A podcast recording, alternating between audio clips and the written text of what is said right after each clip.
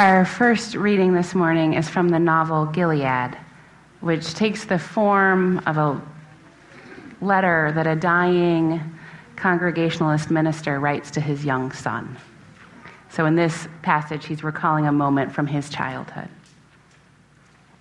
Now, this might seem a trivial thing to mention, considering the gravity of the subject, but I truly don't feel it is.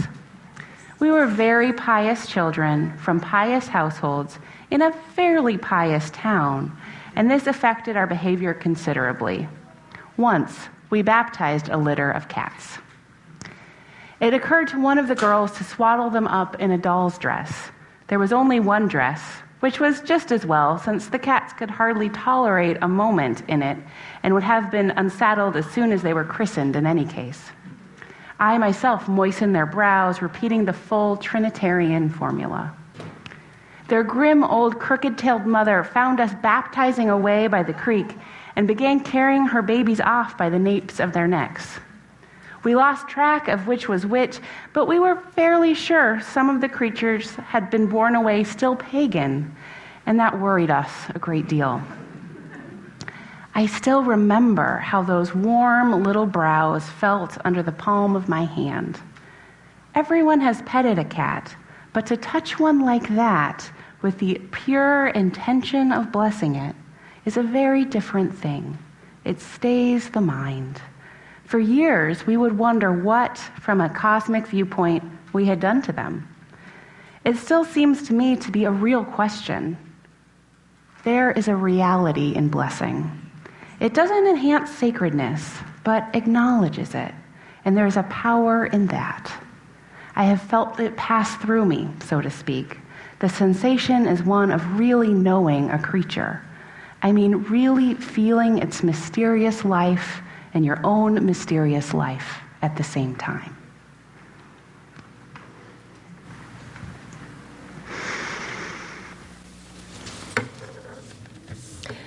St. Francis and the Sow. The bud stands for all things, even for those things that don't flower. For everything flowers from within of self blessing, though sometimes it is necessary to reteach a thing its loveliness, to put a hand on its brow of the flower and retell it in words and in touch. It is lovely until it flowers again from within of self blessing. As St. Francis put his hand on the creased forehead of the sow and told her in words and in touch blessings of earth on the sow. And the sow began remembering all down her thick length, from the earthen snout all the way through the fodder and slops to the spiritual curl of the tail, from the hard spininess spiked out from the spine down through the great broken heart to the sheer blue milken dreaminess spurting and shuddering from the fourteen teats into the fourteen mouths sucking and blowing beneath them, the long, perfect loveliness of Sow.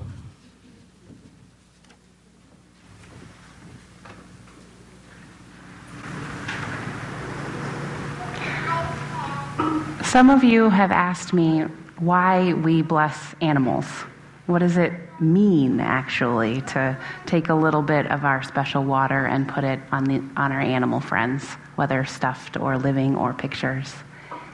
And for me, it means to take that moment to pause and to touch an animal with the sole purpose of remembering their sacredness. We are not trying to save them from paganism or anything else. I do not know what the cosmic thing that happens in that moment is. And like any good ritual, it holds multiple meanings. So perhaps what my interpretation is, is not what yours is. And that is the beauty of a good ritual. It makes room for all of this. But to pause and reteach a thing, its loveliness, matters. And I think we all need those moments to acknowledge the mysterious life beyond us and within us. And so that is what we are doing today. And how we will do this is Diane and I will both offer blessings on each side of these stairs. And people are invited to come up through the side aisles and back to their seats with their animals or stuffed animals or pictures of animals or whatever else you might have that needs a blessing today.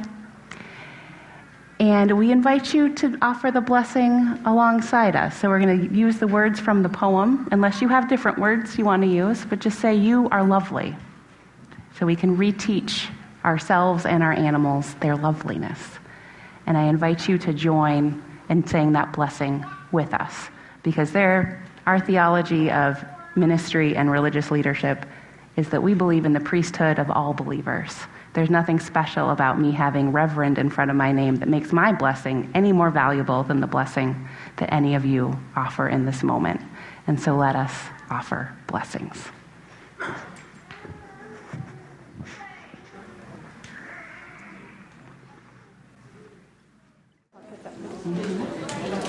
I would like to invite all children of all ages to come up for a story. You can't be too young or too old for this story. Well, I'm glad you decided to take the plunge for the fun stuff.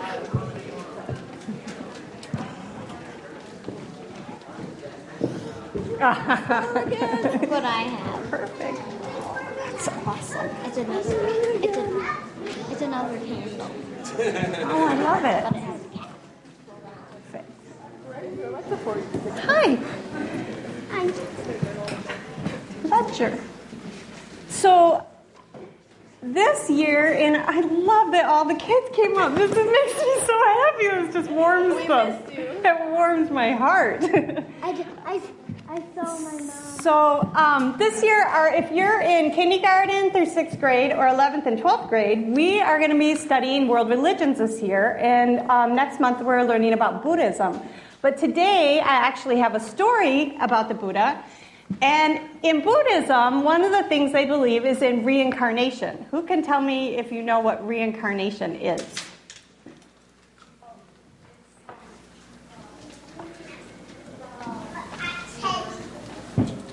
The rebirth of something new? You want to add to that? If it believes that when people die, that they're reborn into something new, a plant or an animal or another human. So this is a story about the Buddha, who was once a very wise and holy man, and he died, and he was reborn into an ibex. Who knows what an ibex is? Manny. It is. It's like a, a majestic mountain goat um, in Asia.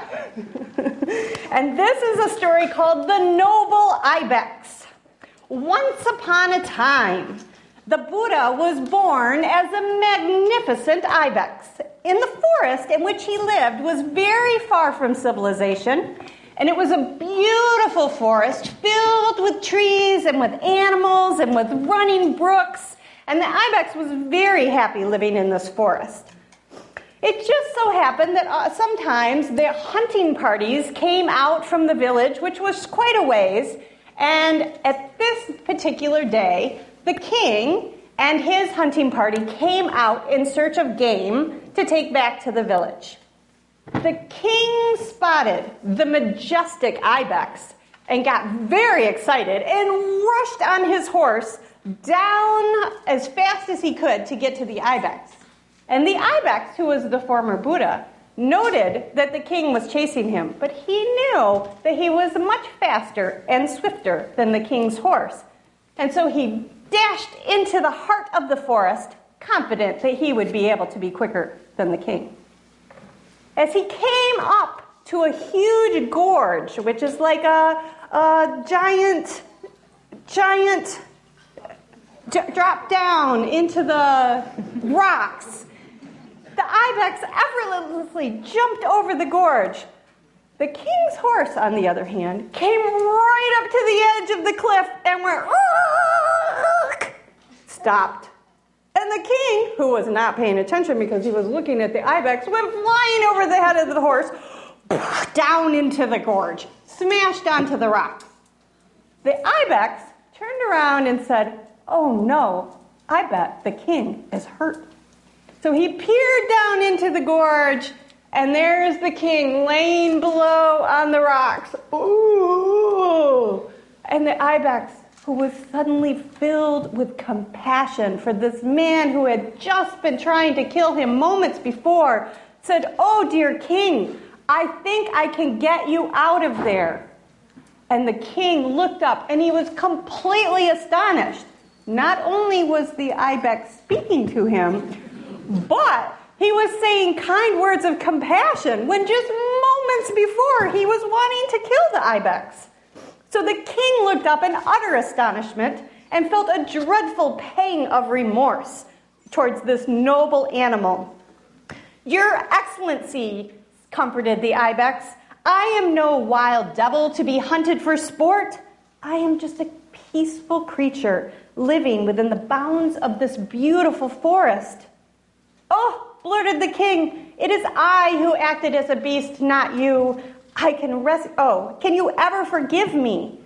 My physical pain right now, continued the king, is far less than the pain I feel for having threatened a noble creature such as yourself. So the ibex offered to help him out of his predicament. Fortunately, these type of mountain goats can climb down very steep rocky cliffs, and he went down and he helped the king get on his back and he leapt out to safety. And the king said, "Thank you so much for saving me. What can I offer you? Would you like to come and live in my kingdom and I will assure your safety? And the ibex said, No, I'm very happy here in the forest. What I would like is for you to promise not to hunt me so I can live peacefully in my forest. And the king said, Anything you want. The, the ibex continued to explain to the king that all creatures simply want happiness and security. And he replied, A true king will gain his people's love by showing great goodness, not showing power. The grateful king agreed to the request, and the ibex took him back to his horse and back to safety. And as the king returned to his palace, he lived the wise words of the gentle and noble Ibex, who was also the former Buddha. He forbade hunting for sport throughout his kingdom's domain. He protected his people, but no longer waged costly wars against nearby countries, and his kingdom flourished. And thus the good king was greatly loved and respected by his people as the gentlest and wisest of all kings just like today. Oh no. So basically, what I what I am noticing in this story is, um, barring the sarcasm, is uh, that this wonderful ibex, who this king wanted to kill, because the ibexes have very long, huge horns, and even today they're valued as trophy species because people want to kill them and keep their giant, huge horns. Um, but this ibex had a lot to teach this king. So sometimes we think of animals as just being something that um, is out there. They're just something. Sometimes people think of animals as less than us, as not as important as us, that they don't really have anything to, to share with us outside of their um, bodies or uh, things that are obvious. But this ibex had a lot of wisdom to share with this king. How many of you have ever had the experience of an animal teaching you some wisdom? Have you had that experience? Would you like to share it? Would it no? But you've had that experience. Do you want to share it? Would anyone like to share an experience they had of an animal sharing wisdom with them?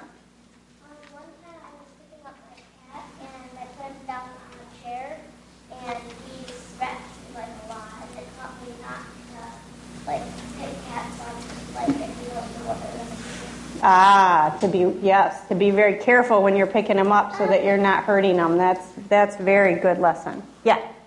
Um, when I was little, my when I was little, my cat right over here, and that taught me do not go by a cat or you make it run over. Run, run. okay. Do you have something? Don't I used to have this fish, and he was beautiful, You had a beautiful fish. and he had lots of water in his tank, and my mom fixed his water, and she, she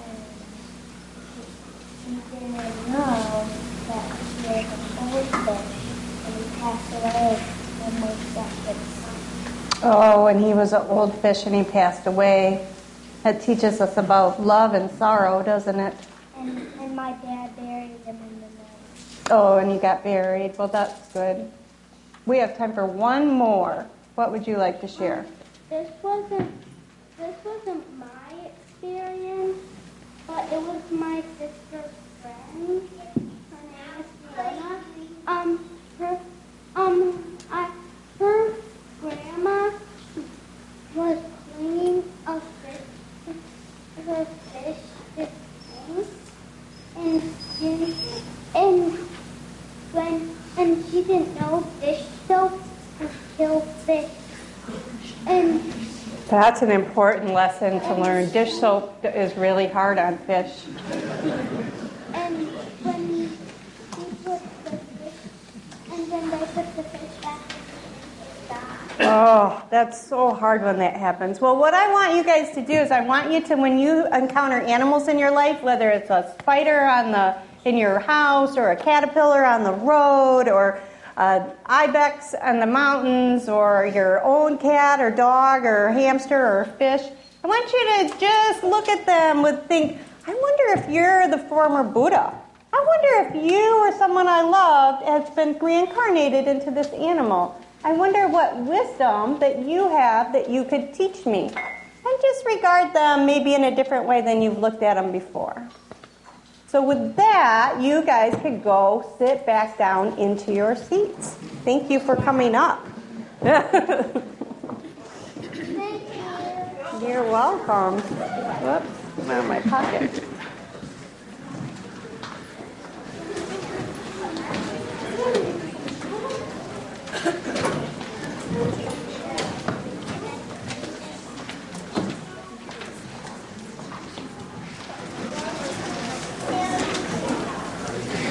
This is a prayer for the animals by Albert Schweitzer. Hear our humble prayer, O God, for our friends, the animals, especially for the animals that are suffering, for who, who are frightened, for any that are hunted or lost or deserted, or the all that may put, put, be put to death. We entreat for them all thy mercy and pity, and for those who deal with them, we ask a heart of compassion and gentle hands and kindly words. Make us ourselves to be true friends to animals and so to share the blessings of the merciful. As we take this time today uh, in our service to honor the animals, I invite us to widen our circle of compassion beyond our companion animals to include all animal species on this planet.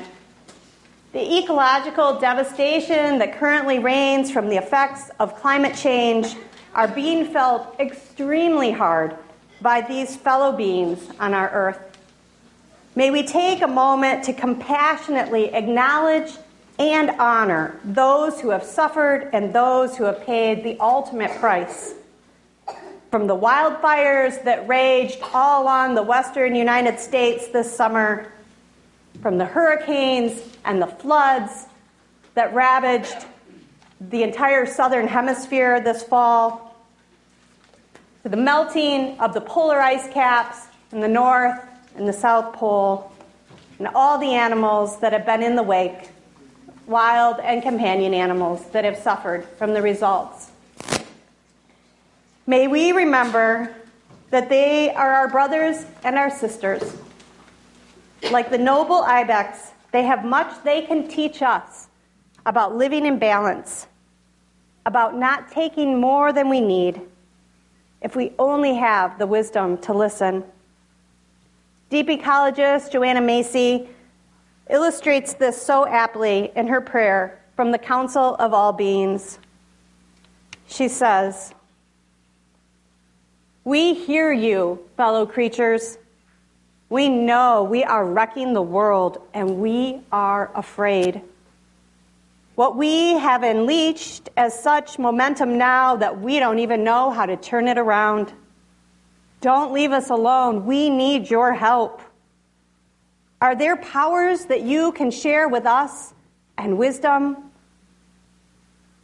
I lichen work slowly, very slowly.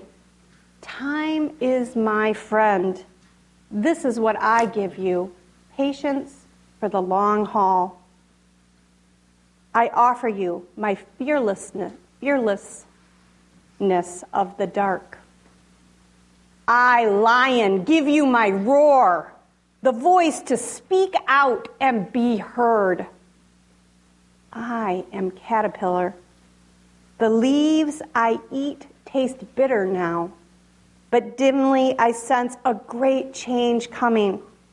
What I offer you, humans, is my willingness to dissolve and transform. I do that without knowing what the end result will be. So I share with you my courage too. At this time in our service, we're going to make some space to hold the sorrow and the suffering of all animals who have gone and passed in the past year whether they're your companion animals who take up a place in our hearts as our own family member, members, and when they leave us, it takes pieces of our hearts with them. I invite you at this time to hold the space for the sorrow and for the loss and for the pain. If you would like to come up and silently light a candle, to acknowledge suffering and pain from the animals in your life and in our world, you may do so at this time.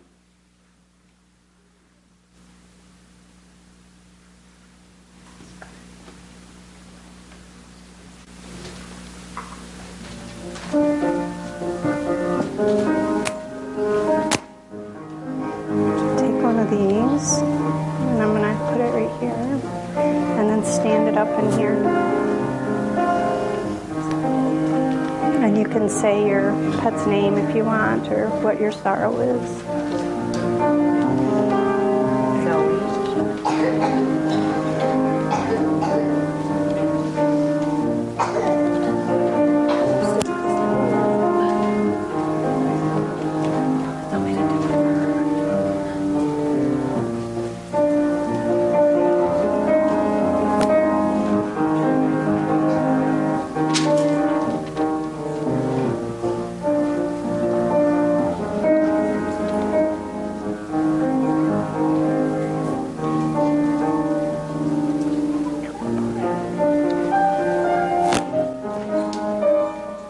first.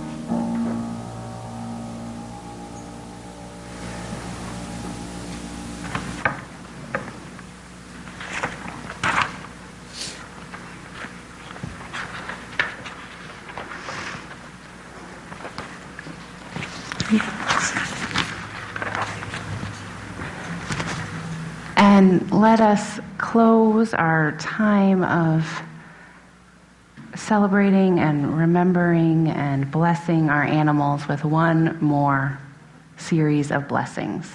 So, Diane and I will each read short phrases, and we invite you all to respond with, We offer our blessing. To all the animals here with us today, We offer our blessing. To the pets and other animals we have known who have taught us about love, tenderness, and responsibility, we offer our blessing. to the animals who make their home here at People's Church, the turkeys, deer, birds, bugs, and others who make their home in our woods. We offer our blessing.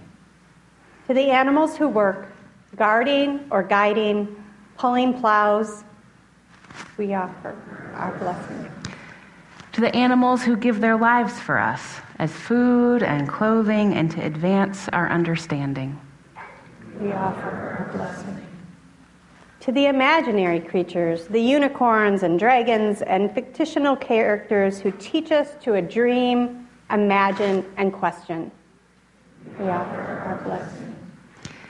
To the animals who have gone extinct, the dinosaurs and dodos, we honor your memory and we Offer our blessing. To all the animals who suffer from cruelty, from loss of habitat, from climate change, we pledge ourselves to make the world more hospitable for you and for all of us. And we offer our blessing. to all animals everywhere, near and far. We offer our blessing.